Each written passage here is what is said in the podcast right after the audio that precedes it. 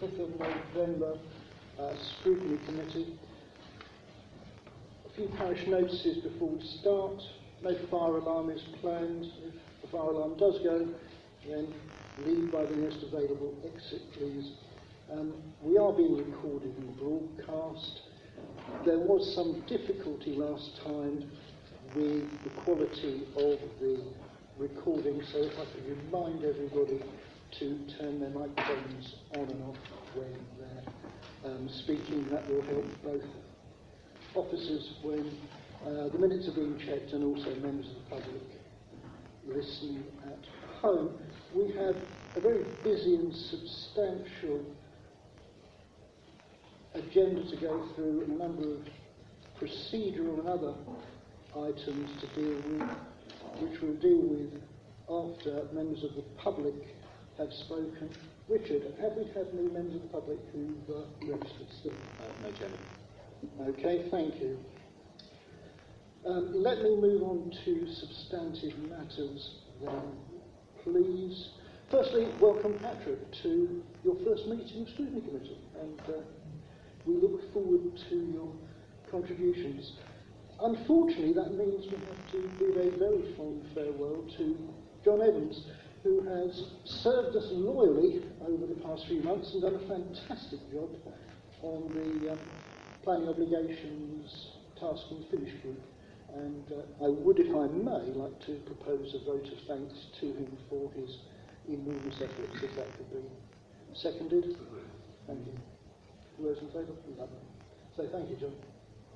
Um, Councillor Criscione has agreed to take over as chair of that task and finish group, for which I'm enormously grateful. And he's also here when he's feeling very unwell, so full marks to him for that. don't, yeah, don't sit too, too close, Councillor.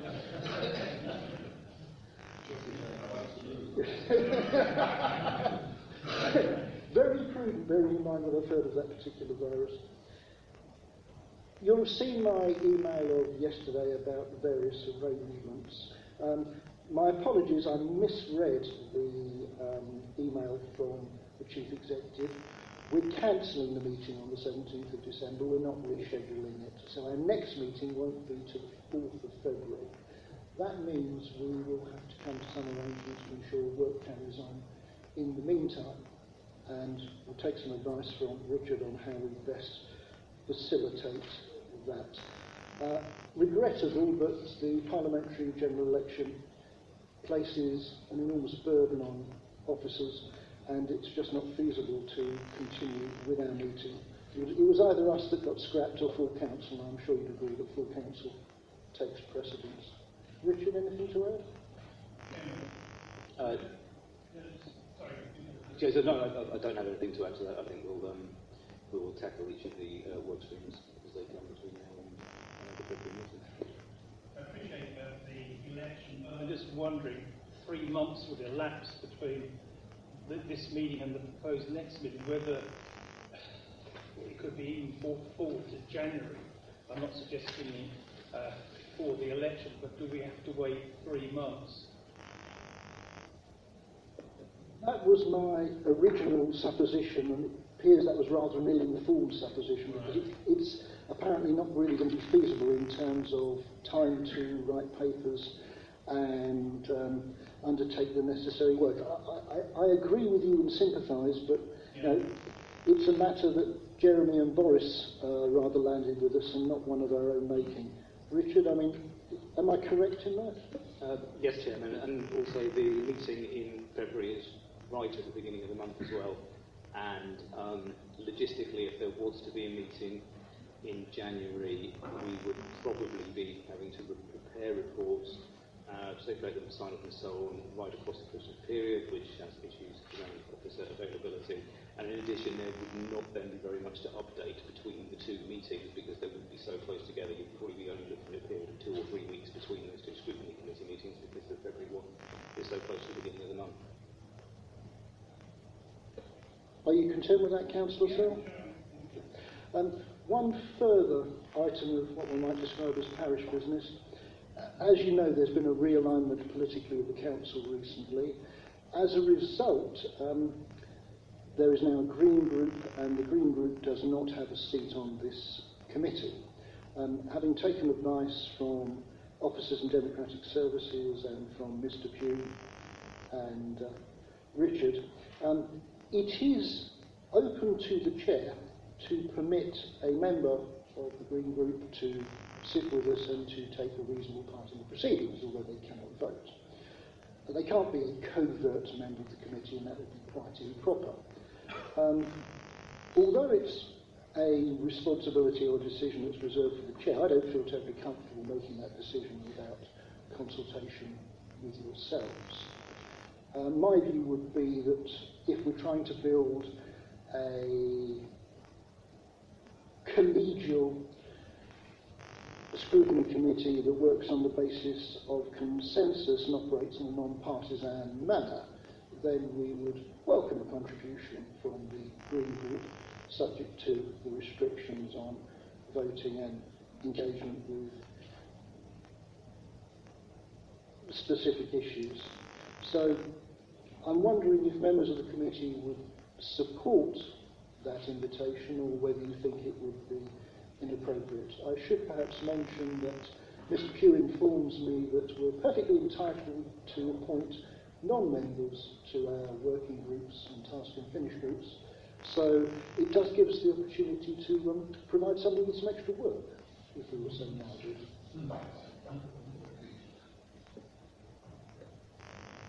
Councillor Driscoll.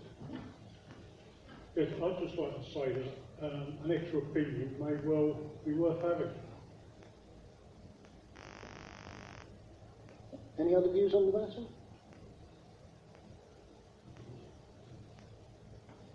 I agree with what Councillor Driscoll said, so uh, I'm sure any contributions from a member of the Green Group would be helpful. Can I take that as a universal degree of assent? Shall we have a vote on that? I think it's probably sensible that we invite a member of the Green Group to attend our meetings and participate as appropriate. May I propose that? May I have a seconder? Those in favour? Thank you very much. Um, if I could say in passing to the Green Group that it would be terribly helpful if the attendance was by one individual consistently, so that um, you have a full understanding of the issues. Thank you. Uh, we don't wish to bring a member up to speed every time. Um, so if you have chosen someone, then do feel free to come and join us. You may have to bring your own chair.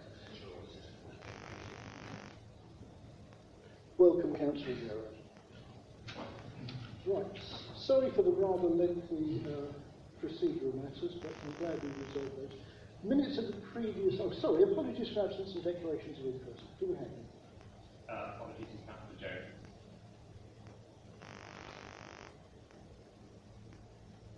Any declarations of interest?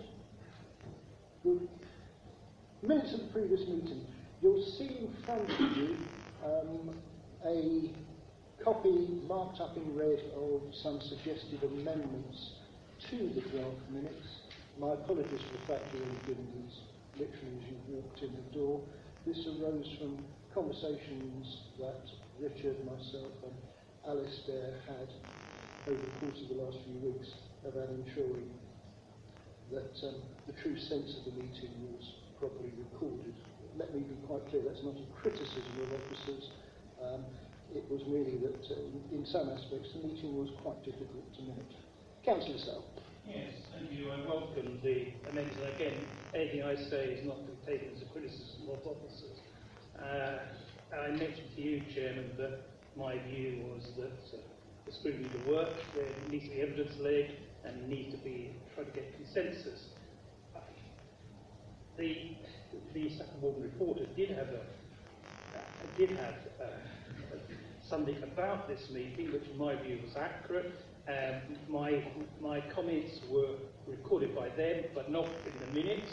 And there is, when I first read it, it seemed to read to me like it's all to do with the past, everything's going to be okay. A little bit of brushing under the carpet, and I was, I said to Councillor Cable the way here, came across as anodyne. I'm not going to labour the point.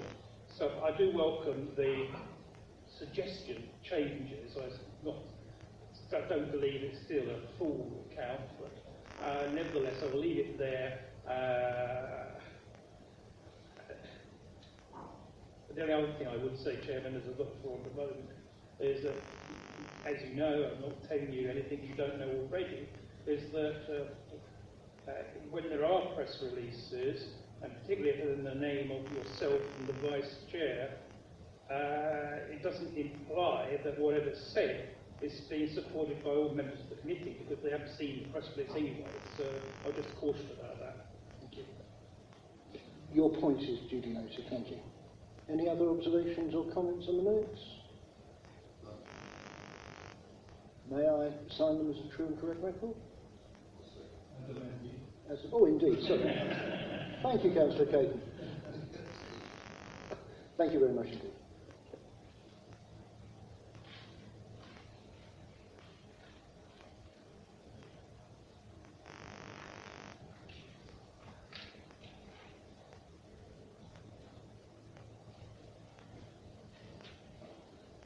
Which brings us on to the first item of substantive business. Responses of the executive to reports of the committee. Uh, to the best of my belief, there are none. Consideration of any matter referred to the committee in relation to a call-in of a decision. Once again, to the best of my belief, there are none. Cabinet forward plan. Um, you'll see you've been provided with an updated version. Um, that's not an administrative oversight, it's merely that it's changed since the papers were issued. Any comments or observations or matters that you would like to see dealt with?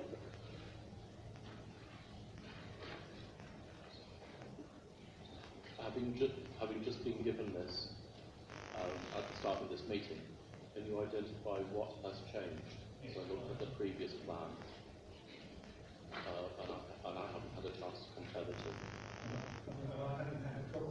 Oh, I'm dreadfully sorry.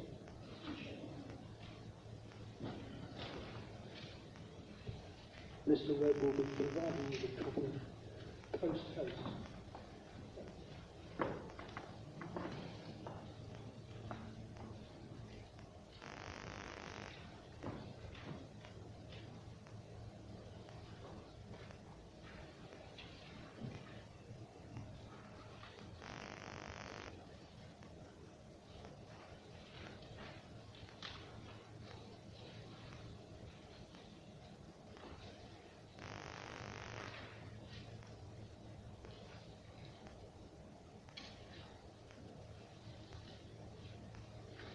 Thank you. Uh, after a quick bit of feverish scribbling, and I'm sure Mr. Webb will correct me if I am wrong, the changes are on page three of the document, Heritage Strategy, on page four of the document, Land West of Woodside Way, Great Dunmow, and on page six of the document, Review of the Housing Repairs and Facilities Services. Questions or comments, please? Chief Executive. Uh, page six, the North Essex Economic Strategy, you. That's also. Thank you. So that's the fourth one, top of page six, North Essex Economic Strategy. Are members content? Councillor Sell. Can I just ask for some clarity? Because we're commenting on the Cabinet's forward plan. I'm not clear, and whether Council Lodge wants to align us now or later. Uh, I'm not, so we need to be reminded, with the reshuffle of the Cabinet, who is responsible for the museum, and I'm unclear as to what the deputy's role are, is. I know there's a bit of reluctance to put things down on paper, but when we talk about transparency, trying to find out who is responsible for which part of the work of the council. I think that would be helpful, and as I say, I'm totally unclear as to what the role of the deputies are, apart from the things being mentioned.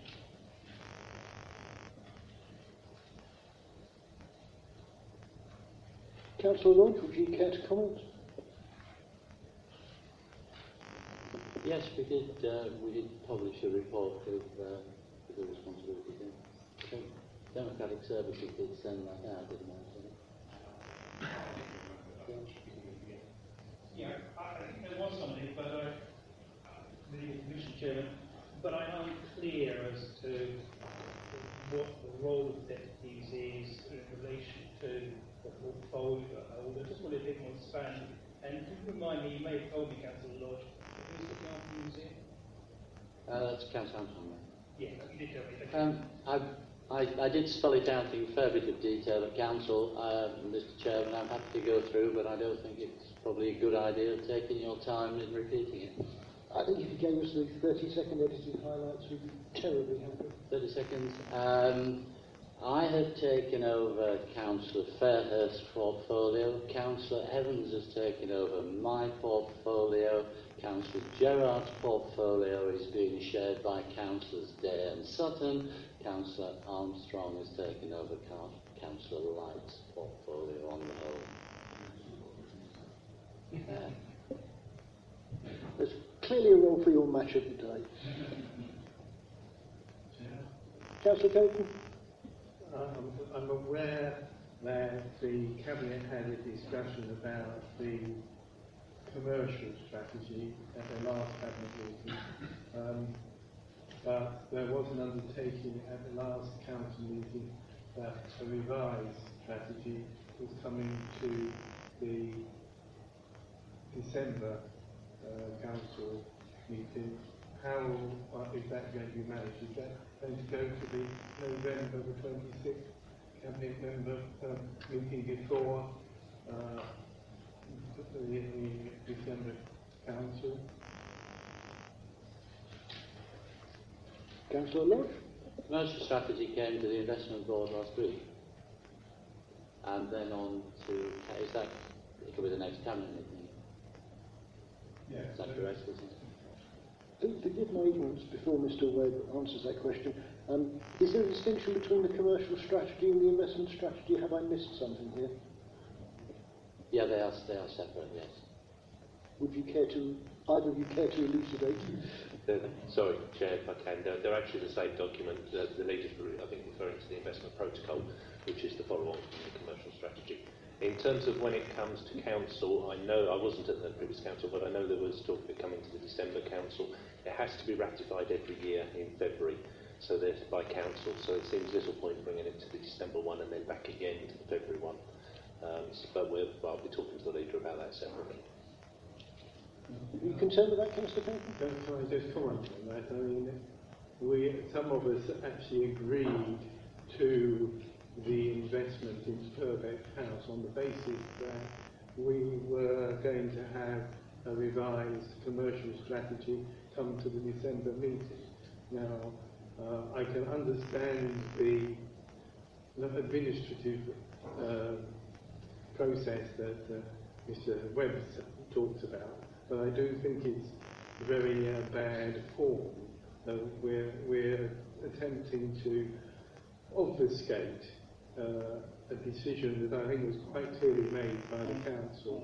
Um, I can accept that the, the general election is putting pressure on on, uh, on staff, but I, I do think that there comes a, line, a time when you have to draw a line in the sand, and I, I'm, I'm, we will have another discussion about the commercial strategy later on, um, but I am concerned that we seem to be being a bit um, haphazard in our decision making uh, at the moment.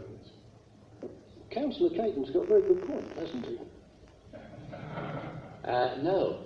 in, in a word, Um, well, you, you, you'll recall that we, we invested uh, approximately 50 million pounds in Chesterford Research Park without the slightest hint of a strategy. We've made tremendous strides in rectifying that, doing the job properly. Um, general elections do tend to get in the way. It's a, it's a, a, a fairly minor part of the protocol, and I think that members really ought to be reassured that the job is being done now properly, with a massive contrast to the last administration. Well, I think the counter argument would be that um, that was then, this is now. And as Councillor Caton has made the very clear point, Purbeck House was approved on the basis that it would come to the December meeting. If we don't have a December meeting, how do we put in place some measures that will reassure Councillor Caton's entirely reasonable concerns? Yeah, well, um, obviously logis- logistics are, are an issue here, so that um, I would say if he can express his concerns, we'll do whatever we can to address them in December. Would officers care to add to that, or...? I think all I can say to members, is when that commitment was given, so uh, the purchase of Purbeck House wasn't conditional because it had to be approved and proceed. It wasn't conditional and that's proceeding. Uh, and uh, it is simply that there isn't the capacity for officers to uh, properly undertake that work, to bring it back to council and give it proper uh, consideration. But it is going to go through cabinet and council in February, and of course the investment board is meeting in the meantime. So I apologise at, one level, but of course uh, on the evening of the council we simply didn't appreciate what was going to be coming.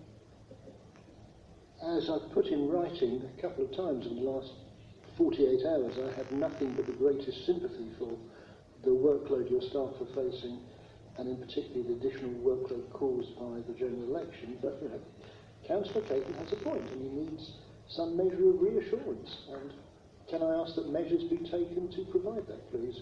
Councillor Sell first, then Councillor Caton. Yes, uh, because I realise that circumstances have changed since that last meeting, but I have told Councillor Lodge, and the offer still stands, that Councillor Caton and myself will be quite willing to work with yourselves to get a better strategy. Uh, again, we are making improvements, um, but we believe that there are still things that could be done i- in the document which will make it a, a better piece of work. So our offer of help is there if you want to take it up. I'm sure you'll discuss directly with Councillor I'm Caton. very happy to. It's going through the, the investment board and their uh, input will, uh, will be received there. But then I- again, I'll say, if, if there's something specific they want in December, they should ask and we'll provide. Can you tell me that, Mr. Chair, uh, Mr. Chairman, I don't want to kind of repeat the, the argument because, because you've asked me to ask Councillor Lodge some questions on the strategy. I think it's reasonably, uh, he will get a better idea of what um, what our concerns are once we've had, Yeah. had the question and answer session. Excellent. Uh, may I move on then from the Cabinet Forward Plan? I'll take that as assent. Scrutiny Work Programme. Um, well, this is now slightly out of date in the view of recent events, and my concern would be that we put in place measures that allow work to continue on the matters which we have deemed of importance, given the fact that we no longer have a meeting on the 17th of December. Richard, any observations or comments? Um, well, I think, first of all, the, the, the items that were coming to the December meeting are, by and large, replicated in some way on the February um, agenda anyway, so that we're not going to lose anything there. Um, I suppose the, the, the, two items I think you're probably referring to are the, uh, the airport-related work, and um, I know that the um, Chief Executive expressed to you the, um, the difficulty of, of, of providing a lot of um, time during the pre-election period, but um, you know we will um, try to accommodate uh, that group as best we can. You know, as I said uh, to you by email, we would need to be uh, looking to set up a first meeting to talk to um, in terms of reference and so on. So we'll see how we can progress that, um, and that will happen before the next um, scrutiny meeting. Um, with the planning obligations work, um, I think Councillor, I'll pick this up with Councillor Criscione uh, after the meeting. We've got a sensible approach uh, to that. Um, unfortunately, uh, obviously, uh, Councillor Criscione wasn't at the last minute, uh, last meeting of that task group.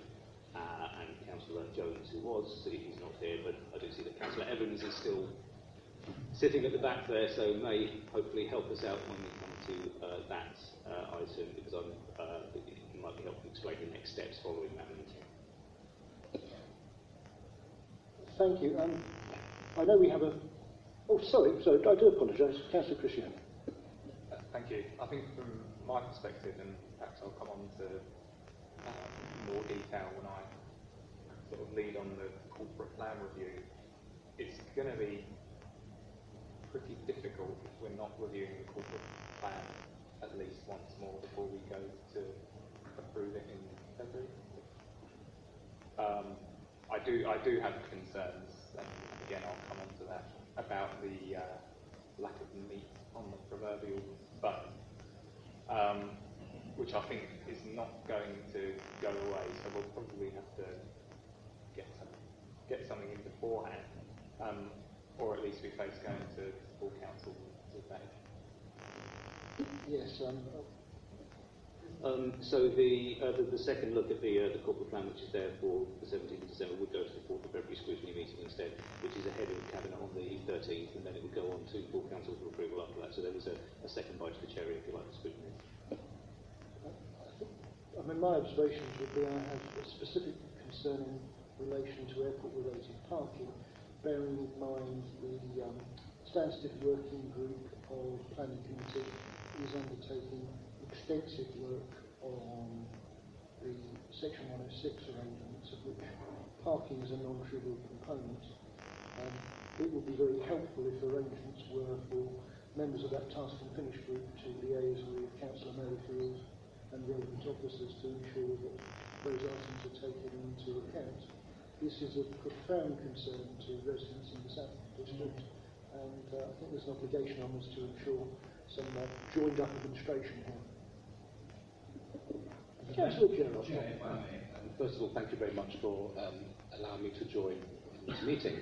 Uh, if I may offer my help, possibly, to Councillor Criscione uh, on this matter, I'm obviously aware of the issues. I'm willing to put in the work with you to help you with that.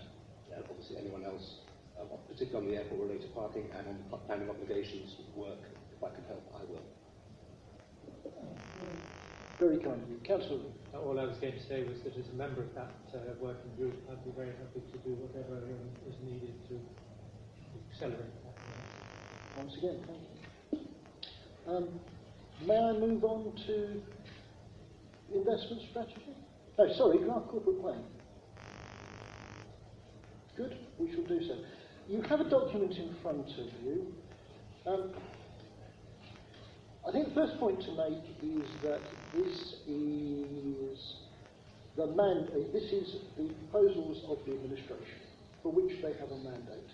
So whether we like it or not is irrelevant because the people have voted for it. The questions are, is it plausible, is it deliverable, and will it bankrupt us? I've asked Councillor Criscione to take a leading role in the questioning as I think it's appropriate that that should be led by a member of the opposition. My only observation is that I saw an earlier draft of this document, which was very kindly provided to me, which was rather more detailed, and I think, like Councillor Criscione, I found this draft um, a little light, and um, uh, on the face of it, motherhood and apple pie statements of uh, warm, glad tidings. Now, I fully understand and sympathise with that, but it's difficult to drill down into the matters. That's enough from me. Councillor Criscione first, then Councillor Sell. We'll take as long as we need on this matter. Well, I actually think it'll be quite brief um, on the basis of the kind of substance of the document. I don't need to be sort of vociferous because I know it's the first. Um, thank you, first of all, for advance notice it. I think it's quite important that Sweetie has a look at it. Um, I do have a series of questions, and others from others might arise from that. Uh, I do again recognise that this is a first draft and that there is likely to be more detail uh, to follow. Um, I appreciate also that you've had a recent change within your executive team and therefore some of my questions might not be relevant uh, or answerable but perhaps worth consideration outside of this particular meeting. Um, my first one is actually to officers and more of a, an administrative question. Is the corporate plan the same as the corporate plan delivery plan? Because the only other corporate plan preceding this new draft is the delivery plan. So the corporate plan is adopted by council uh, and sets out the high-level themes and actions, and then the delivery. The corporate plan runs for four years, it may set out actions that will take more than one year to achieve. And the corporate plan delivery plan is sponsored by the cabinet, which is what will be delivered within the budget within the municipal year. So it sets out in more detail, the delivery plan sets out in more detail for the year the measures, the exact actions that will happen. So they may be in the form of outputs, which will contribute to the overall priority and if you were to measure that four years later, you'd see the difference, but you can't see that year by year. So the delivery plan is cabinet sponsored and is a tool to measure the performance of the organisation against those priorities across the year, and it's report the performance of that is reported to GAP. So the two documents are separate. Um, I mean, on that basis, that, that gives me slightly sort of more comfort, I guess. Um, this is quite clearly a key document for the new administration um, so I'm reading here, so I didn't have a lot of time to prepare when I was ill. Uh, how much of the corporate plan would you say, this is Councillor Lodge here, uh, has been driven by your own priorities as a new administration elected on a new manifesto, um, and how much by those constraints which are already binding you, so perhaps you know, the health council finances, existing service challenges, opportunities, etc. Um, understand it's about spinning plates and finding a bit balance so I'd be interested to hear what level of continuity there has been in this new document, uh, and equally change, as I'm sure you'd be keen to see. I suppose with the with the overall direction of strategy, it's uh, it's pretty new, uh, and I think you would expect that of a of a new administration. It comes from a, a, a whole series of areas, and it goes back actually several years. We, um, we, we, we, had events fairly early in our existence which probably gathered information at local events uh, where we had probably well over 600 people, I believe, attending. Um, out of these, relatively recently then in the administration, we created around about 300 initiatives from the uh, uh, from the basic input that we received. These were discussed, reviewed, prioritised by our R4U councillors, but also other uh, members of the, of the uh, party. Um, these initiatives were scored and prioritised against five different criteria, including the impact they would create, the value, the urgency, the ease of implementation, and importantly, the ability to give residents a stronger say in what happens locally. So there's been quite a significant um, element of bottom up, large amount of, uh, of information. I said probably something like 300 actions that we, uh, we distilled out earlier, and that's been com- combined with our high level top, top down approach. Um, so to a degree, we start at the bottom, we've come up to the top with the areas which you see here. Then there'll be an element of going back with the, um, the action plan that, that uh, comes out of it. So um, from a, a, considered question, I hope a, a reasonably uh, considered response, and I, I, I hope it addresses what was behind the questions. It does, thank you. Um, I guess on that basis, then, I think in, in reading the report as well, there's obviously reference to an annual delivery plan that will be issued by Cabinet. Um, that, that, I hope, and I, would like some reassurance, will be effectively the, uh, the result sheet for this corporate plan.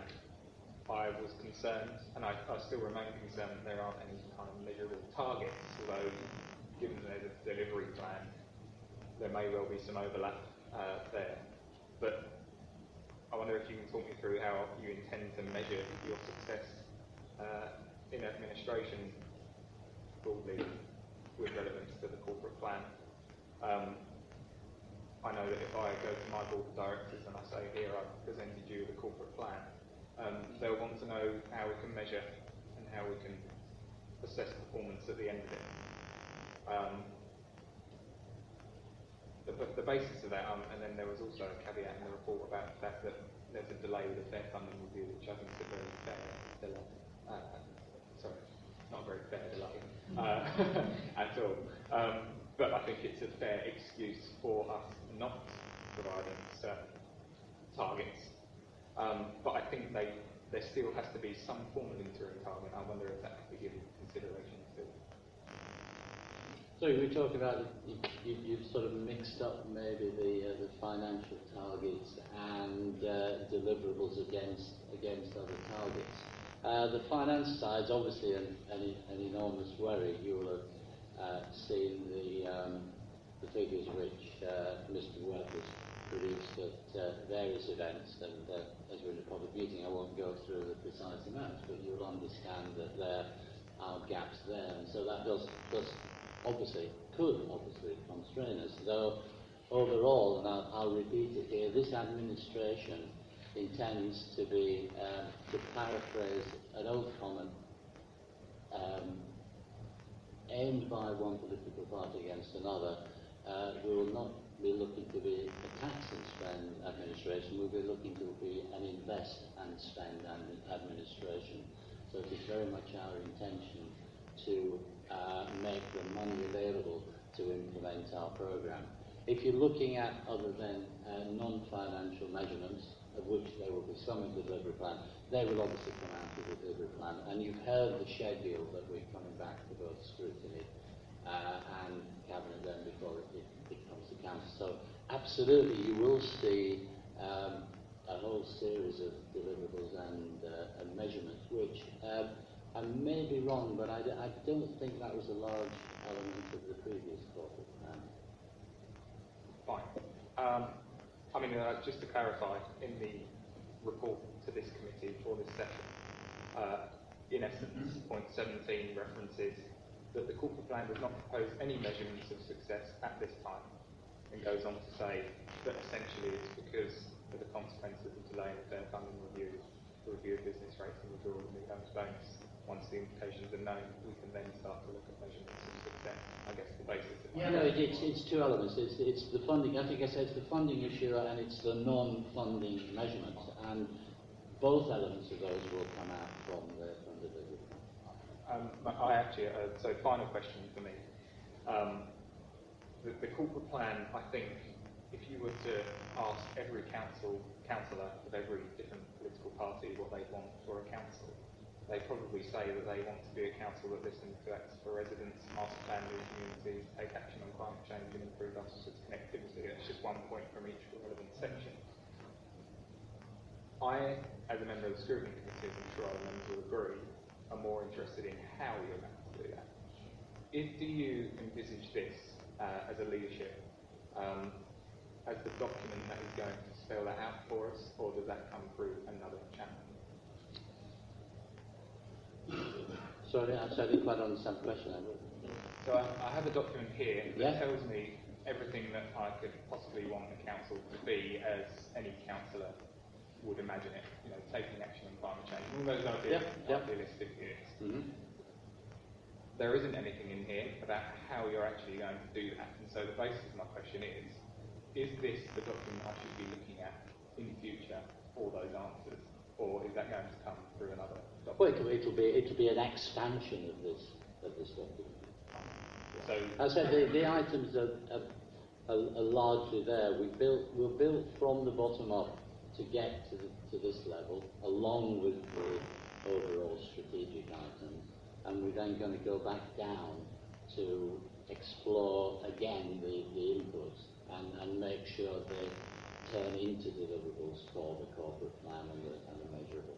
Fine. So I guess just for ultimate, ultimate clarification, if say on the first section we've got the thing putting residents first, the third point, and this really is at random, uh, be responsible responsible with your money.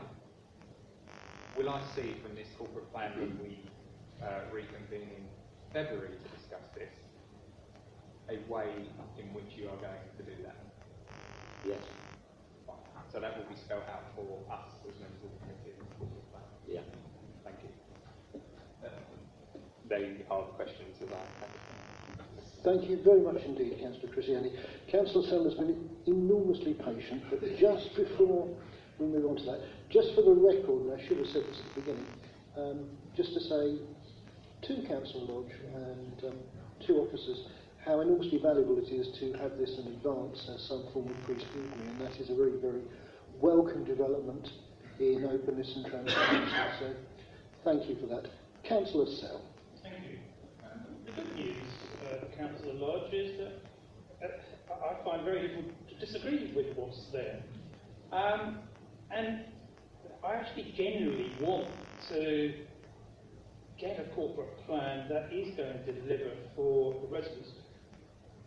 The chairman referred to, I think it's your words, Chairman, motherhood and apple pie. And that's probably why I agree with it. I take into account what the chief executive says with the delivery plan, but I did look at South Cambridgeshire's corporate plan for 2018 to 22. On their corporate plan, not the delivery plan, but on the corporate plan, it has, against each thing, what, su- what success will look like and how will we measure this. That's not there. It is in South Cambridgeshire's corporate plan. Uh, I just think this is very much a work in progress. And again, if you've been here long enough, you sort of reinvent the wheel. Uh, uh, uh, the things that are down there, the sentiments, I, I totally agree with. Uh, what I'd like to see, I think Criscione has touched upon it, is how. Is that if you're going to be a council that is to, uh, to announce the residents, and I think it links into what Councillor Coote is doing on that working group. Um, some of us are, uh, can remember when we implemented area panels in the Lib Dem administration 2003-2007, where there was an attempt to precisely to listen to the residents. So I, I would like to see, and would expect to see in further documents, how do we measure success? What do it look like? Um, and how are we going to measure it?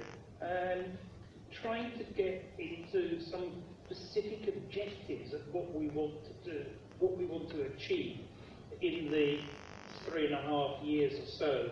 Because we've already had six months since the election. In the three and a half years remaining, what are we actually aiming to achieve in this corporate plan?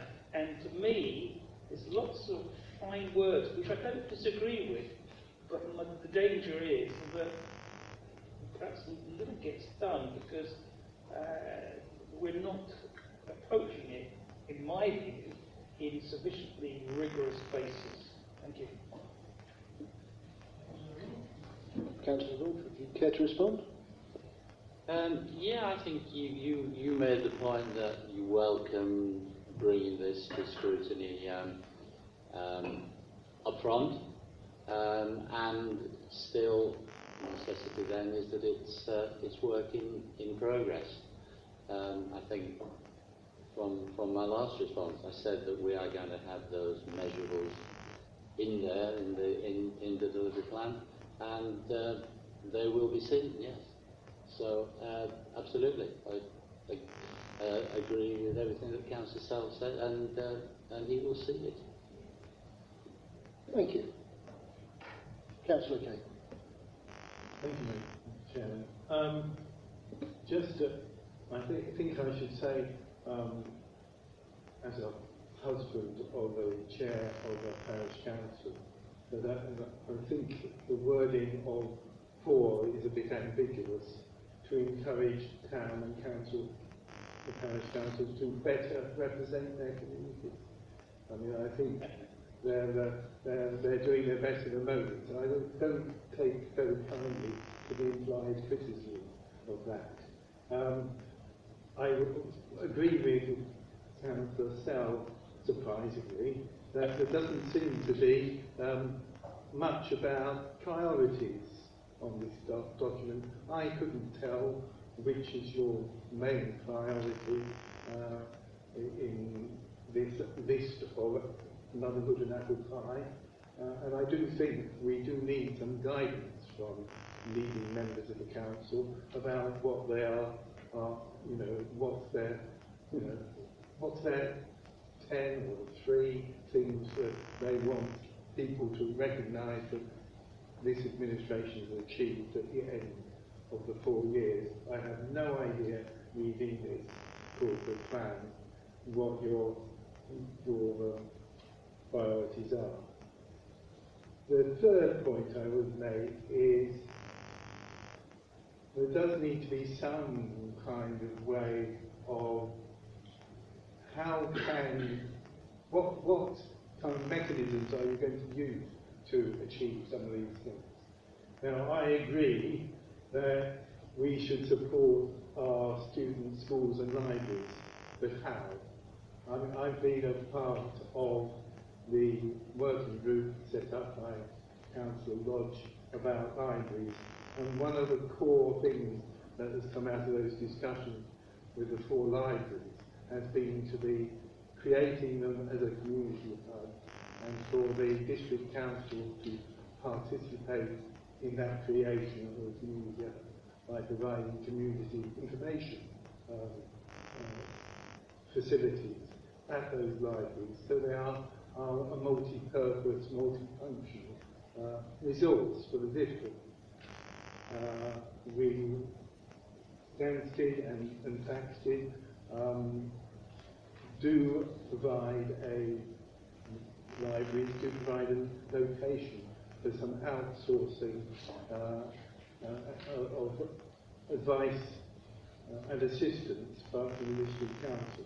So I would like to see that the uh, administration takes that kind of concept on board uh, in, in this uh, four, four, four year period. Uh, and I would like to see you know, actions by the, I assume it's the council services portfolio holder to see whether that, that is achievable. Uh, well, and can be can happen rather than achievable. Uh, and I, I, I don't know whether that is part of the delivery plan or whether that should actually be in the corporate plan, because it is a concept, a new concept for the, the administration for the council, and I think it's should be here in here somehow as an objective uh, of the, the council rather than just an administrative uh, channel. Uh, so I'm slightly less um, forgiving about this corporate plan than the rest of the committee seems to be, because it doesn't seem to give a, a, a great steer to the rest of us. Thank you, Chair. Councillor Lodge, would you care to respond, and Councillor LeCount? Um, yes, it would. It would seem to be uh, entirely consistent with Councillor Caton's approach that he's dissatisfied with uh, with what he sees. Uh, just on one um, initial point, I'm sure that all of us would want to better represent their communities, or I wonder if uh, the Stansted Council think that they've reached the pinnacle of being the very best in the country. So um, let's, uh, let, let's get away from the carping criticism. I, un- I understand the constructive thread and uh, whatever other euphemism they use, but um, it would be rather nice to, uh, to work together. As I've said, this probably represents a, a, small, sorry, it represents a tiny amount of the work that has gone on. It represents a tiny amount of the delivery that will come. As I've said in answer to previous questions, you are going to see that as we go along. Um, and if you sort of combine this with what we've done already, we've, um, we've expanded the, uh, the, the cabinet to increase democracy and better represent residents. We've started with the work group which uh, Councillor Coote is leading on uh, the overall governance structure of the committee. We've already made changes to the uh, to the planning committee. So um, I accept the carping criticism. It's what uh, it's what uh, the Liberal Democrat um, group is there for. But uh, let's be positive about this. We are going to present a coherent plan. This is a part of it. The deliveries that you see will be part of the corporate plan. This isn't the corporate plan in its entirety. You must surely realise that even with the attitude that you're coming with. And you will see a positive, a workable and a vastly improved corporate plan, much better than this council has, uh, seen before. Thank you. Councillor LeCount, then Councillor Criscione, then Councillor Sell, please. Uh, it's very interesting because actually this is just a very placid thing of what we're going to be doing in the administration. We could have written War and Peace and you've taken at least about five or six hours to read the first chapter. I'd like to just take a couple of points uh, further to uh, Councillor Caton. Encourage town and parish councils to better represent their communities. Uh, we already started that, uh, and that was done by Councillor um, Gerard, who actually went round many, many parish councils. They've all actually really appreciated his, his work in, in that area, even though he's a Green now, but I still welcome what you did. Actually, I think the word that I was part of this, of this number four. Councillor Gerard, could you use my phone, please? Apologies. I think actually we originally called enable town and parish councils to represent the communities. Initially, when I was talking about it, it was enabled by, I don't Lloyd, but it, it's the enabling factor that I think was the idea, but um, I think that's probably a better word. I think that's, I think that's, it's an absolute key, key area. Uh, so we have done that, and we've already started doing that, and it's progressing, and it's doing very, very well. And thank you to Councillor Gerard who started it off, and uh, we will continue that as an administration. I'd also like to talk about the airport. Uh, we always seem to think the airport is our enemy. Um, the, the airport is not our enemy. The airport is a resident of Uttlesford. We live with it. We moved here, all of us, knowing the airport was there. So I'd just like to just read something that I wrote uh, some time ago, which is this. We're not just an airport and a business, we're part of the local community. We support people who want to make it a better place, and that's why we set up community trust funds and other areas. And I think what we must do is work together with the airport as we will with all of us, working as parties, not actually just criticising each little part. So this is not War and Peace. This is a summary, and we are, it's work in progress, and we will do our damnedest to make it happen. Thank you. Councillor Criscione. Yeah, sorry to come back again. Um, in a purely constructive manner, I just thought that if this is a corporate plan, then ideally we need to think about well, why are we actually corporate? We're a public service, we provide services to the public. There, I think there needs to be, if we can, this is purely consideration, reference to the aims for the relevant public services that we provide, whether that be refuse, um, making sure my bin is collected every Tuesday, or in planning. And so I'd like to see some more detail as to the administration's aspirations for specific public services as well as those wider ambitions. Councillor Sell. Thank you. I'm sorry that Councillor Lodge is so defensive. My comments were not meant to be carping. On the contrary, they were meant to be helpful. It's in the interest of residents in the whole district that the next three and a half years sees tangible results. And I will do what I can to, as I did in the last council, to facilitate that. The comments I've made, I believe, were justified.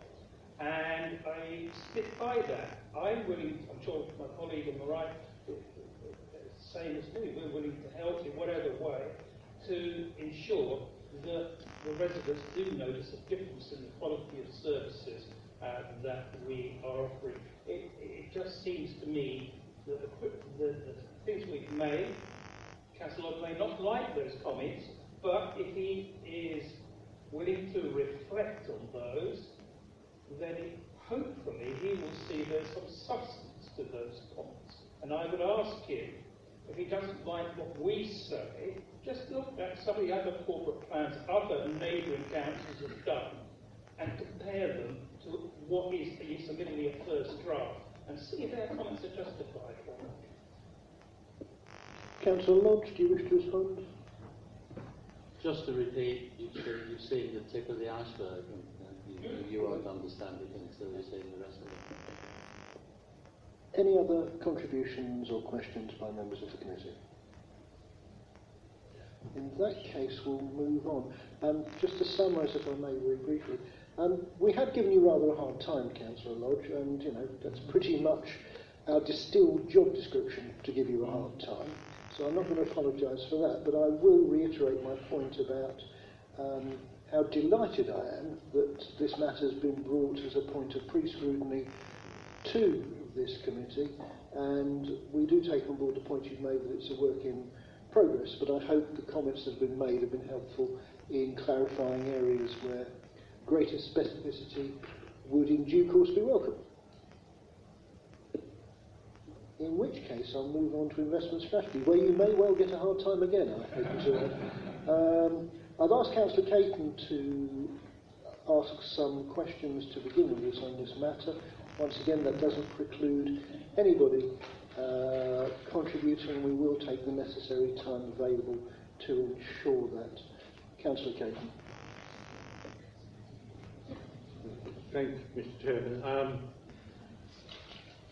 clearly, uh, we are trying to be constructive in our criticism of the uh, commercial strategy and investment strategy.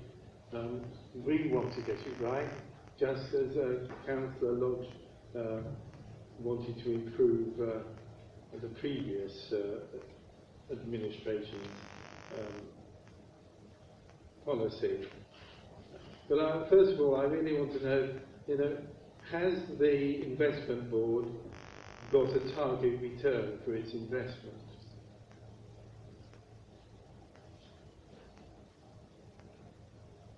Are you, are you asking, does it have a percentage that it's looking for, or is it a broader question? It's more, uh, you can answer it in a, in a, a, percentage term. I just want to know the objective of the, uh, the strategy. What are you trying to achieve? I'll start by talking about my, my uh, earlier comments that we want to be an, um, an invest and spend authority. So, so um, we want to have money available to provide the services and provide the strategic direction that, that residents want. So we, we have to earn money. Again, we've all seen the presentation which has shown um, that we've taken over what is a really dire situation. Um, as it's a public forum, I'm not going to go into the individual numbers, but members will be aware of the current projected shortfall in the next financial year, going on to the massive shortfall in the final year of uh, this administration. So, amongst the other things we've had to do when, when taking over is to look at the way that we can really um, get around the massive problem that we have inherited. So I suppose if you if you were doing um, uh, a commercial strategy for a corporate organisation, you may you may have had a much better chance to plan for the future, to look at your investments, to look at your production line, to see where you're going to make money, what the costs were, and to have a, a, a really balanced financial plan for the future. We don't have that luxury. We have to do whatever we can in the very short term to make up for the shortfall and also to try and provide some measure of money to, to cover the, the, the new program that, that we're looking to do. Uh, and so we, you may remember from the last administration, we reserved Um, I think it was exactly 100 million, was it 120 million? It was 100 million, which uh, which I, I think was 80 on uh, new new investments and 20 million on uh, Chesterford Research Park. Um, it sadly looks as though that isn't enough. Um, a combination of what the last administration did and what central government is doing to us is showing that that isn't adequate. So, if we're honest, we are scrambling to make up that shortfall. Now, we, whilst I say we're scrambling to do it, that doesn't mean we are going to be uh, reckless or imprudent. Uh, and that's why we've set up the investment board, and that's why we're aiming to do the investment properly. However, we are really um, in a position that we wouldn't want to be in. And so the, the, the latest uh, work that the investment board have done, those members who were at the investment board will have seen that we have um, earmarked rather more than that money to, uh, to provide enough money for the next financial year, and I'm feeling quite, quite comfortable that, uh, that we can do that. But the plans still leave uh, a significant gap in the, in the later year of the plan, and it looks as though we will probably have to increase the projected level of investment to make the return that we need to uh, not only do the new plans, but to keep the council viable through this next four-year term. So are you, so are you confident that the governance structures that you put in uh, are avoiding individual conflicts of interest? Uh, I mean, the, at the moment, the director, and this is not a personal criticism, the director of, of finance or corporate services um, is wearing two hats. He's advising the council on investment and he's also got to look after the money.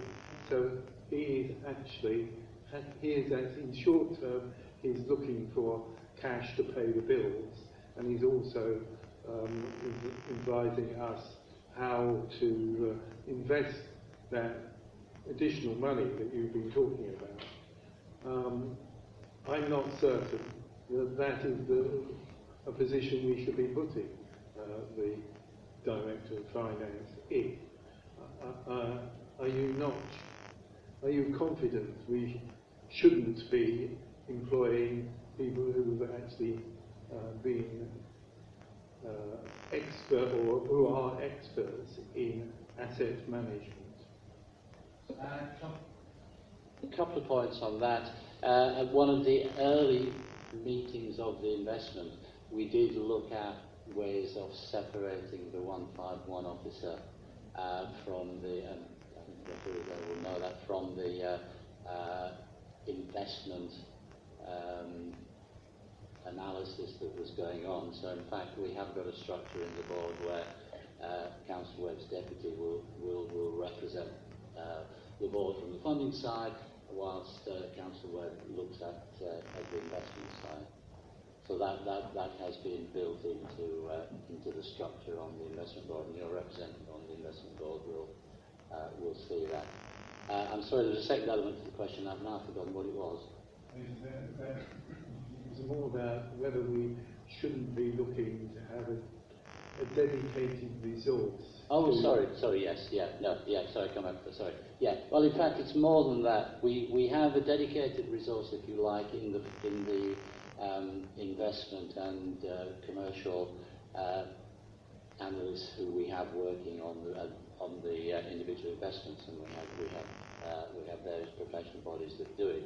But also, we're looking to recruit onto the investment board two members who are specifically experienced in uh, in that side. And um, fortunately, from advertising for other non-executive jobs, we found that there's quite a good pool of uh, resource out there in the district. And uh, I'm very confident that we will, in fact, bring people on board who will, who will help us with a coherent investment strategy. I mean, I'm one who thinks that that uh, a small and compact team is far better than a big representative team. I think you'll find, and I'm sure you, in your business career you you found that small teams work much quicker and efficient, more efficiently uh, than big uh, representative boards, non-executive and executive boards, uh, which are just there kind sometimes to rubber stamp. And that's my greatest fear about the uh, governance structure that we've ended up with at the moment, is that we've got a mixture of uh, amateurs and potential pro professionals, and we're trying to insert democracy into a business process which is slightly dangerous. Uh, can I just, uh, and as a secondary kind of question to that, uh, can I ask whether the, the investment board has received any any training on the uh, management of property investments?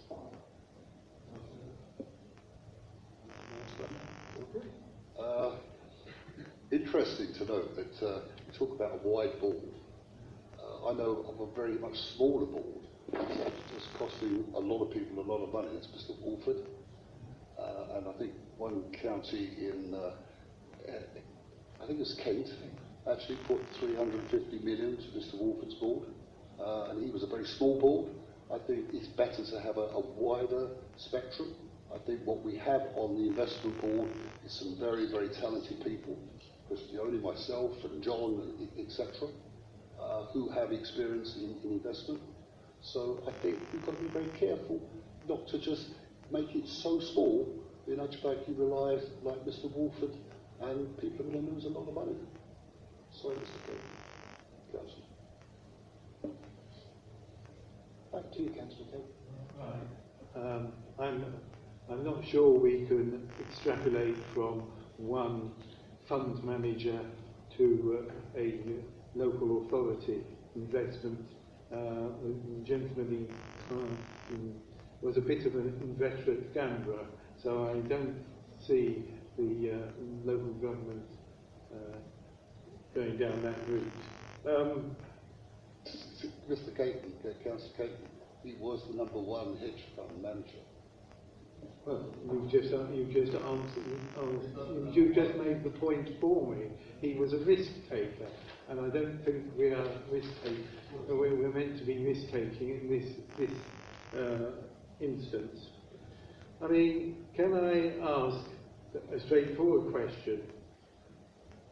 Are we only looking at real estate, land uh, investments in in this fund? Are we looking for looking at any other kind of asset type?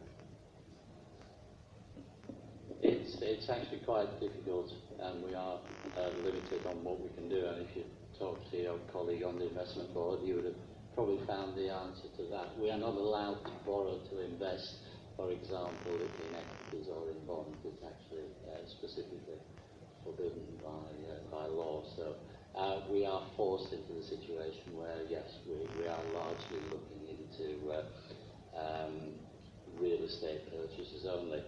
But um, one of the beauties of, of, that is that there are, there are a, a, a, pretty broad range of asset classes within that, and we are uh, aiming to spread that, and that's part of the corporate strategy. So we have, at, at the moment, we all know we're in a position where we are that we're in uh, one particular property which is in scientific research. Um, that's not ideal. Um, however, um, we, the, the, move in, this, in the second investment is into uh, residential, uh, into local uh, residential, uh, and we are looking at other other investment classes. So we will we will get a significant spread in the uh, in the property side. If I come back to you for, to, to, to the earlier question, though, I suppose an alternative is we could strip out a whole load of members of the investment board, and then you start complaining about the lack of democracy. So we have to we have to try to uh, keep that going. Uh, and as um, Councillor Count referred to, there's already a, a, a, an enormous amount of experience on the board. Um, I'm personally chairman of a com- company with uh, um, probably over 100 million pounds of, uh, of property investments at the moment. So just personally, I know what I'm doing. There's probably people here who are better than me. And also, if you think about it, we as councillors are councillors. We opine on a whole variety of issues in the council. We're amateurs in everything that we do. Um, and so that's democracy, and that's the way it works. Councillor Caton, any more questions? I, I would just ask that, the question again. Has the investment board had any training? No. No. Councillor Gerard. Thank you, Chairman. Um, just obviously, as a scrutiny committee, I, think that we need to see for ourselves the fact that we're, we're told that we cannot borrow to invest in non-property investments. With the amount of money that we're talking about and with the potential risks involved, um, I think it would be prudent to be reassured that that is actually the case. I am of the opinion that there are um, possibilities for us not to be focused on real estate, um, and if only to just tick that box and not to be uh, doing something on the assumption that there's nothing else, I think that possibly there is um, some professional advice. Perhaps we already have it, but to clarify, maybe the question is how can this council invest in non real estate property to plug the financial gap that we're faced with? Possibly something like that. Chief Executive. Can I assure members that the professional advice of officers is that you're not allowed to borrow uh, to invest in non-asset properties. You are not allowed to borrow to invest in bonds and shares and such like. You can use your own funding, so our own uh, uh, capital that we might have. We don't have the same as many local authorities do, so we don't have a large range of assets, but that is the advice that we have had time and time again through many years that we cannot borrow to invest in shares and bonds because there is simply nothing against which you have got to secure that loan. Thank you. Any further questions? No? Well, Councillor Sell, then Councillor Job, then Arnold, if I may. Thank you. Uh, my comments are meant to be constructive. Um, just like put that practice in. The first question is, well, we know, I'm on the investment board, we know it's not any training. I'd like to know Will it be getting training? That's the first question. I don't know whether the Council Lodge will still one by one or put three questions. Three questions. Um, the, the second question is I, I totally understand why the Council is having to do what it's doing. fully support it. My concern has been for some time about the capacity of the officers. We've heard tonight about some of the capacity issues. And I just feel, whether it's a matter for the Chief Executive, but I, I do agree that we need to review the structure. We, yes, there is a cost involved, uh, whether we get a, someone who is looks after a property, uh, assets, but I, I do think there needs to be a distinction between the 151 officer and the person who's going to be helping to steer the investment. My third point is that all local authorities are facing the same problems. And I just, as I said at the council meeting, I just feel that there, in terms of risk, we reduce the risk if lots of lots of large companies, when they go abroad, what do they do? Um, many of them will do joint ventures. Why? Because it reduces the risk. And I just feel that there is a possibility, having talked to uh, some portfolio holders of neighbouring authorities, uh, of working together with some of their neighbouring local authorities. And that will bring up new ideas and also brings the greater potential, I think. So those are the three points I wanted to make. Um, I'll start, start, if I may. First of all, happy to put um, training on the agenda for the next investment uh, board meeting. Uh, also, unfortunately, your, your, your comments are rather conflicting because on one hand you're saying you worry that the officers haven't got time to do the job. On the other hand, you're suggesting they go out and look for joint ventures, which would cause them to have even less time to do the job. No, no, can come back, James. Um, I'm not. Su- officers have their normal day jobs. Like all of us, they have X amount of time in the day, so something goes. And I do think that if we are putting a lot of time and effort into investment, and a lot of their, a lot of their residents' financial security is bound up in our investment strategy, I think we need to start thinking about getting adequate, uh, uh, how I um, we, we need to start looking at the staffing resources that we've got. Uh, that's my view. And it's not one that's peculiar to me, is that other authorities I know do try to separate the 151 function with that, someone who's looking after the investments. With the joint ventures, uh, yes, it can be time consuming, but it can open up other opportunities. And I, and, uh, councillors, as I've mentioned before, are actively working with Essex to Essex Council to actually buy land which is being designated under their local plan. And that seems, they're doing due diligence at the moment, but that seems to be an excellent way of, because they will get control over the garden community. Not just, I have to say, but in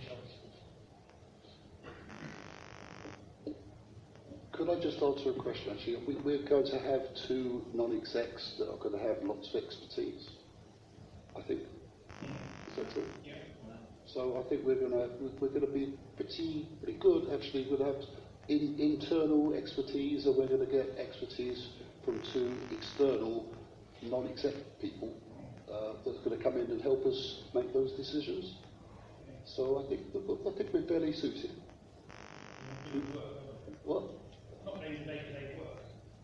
Uh, what they will bring will be a quite considerable experience.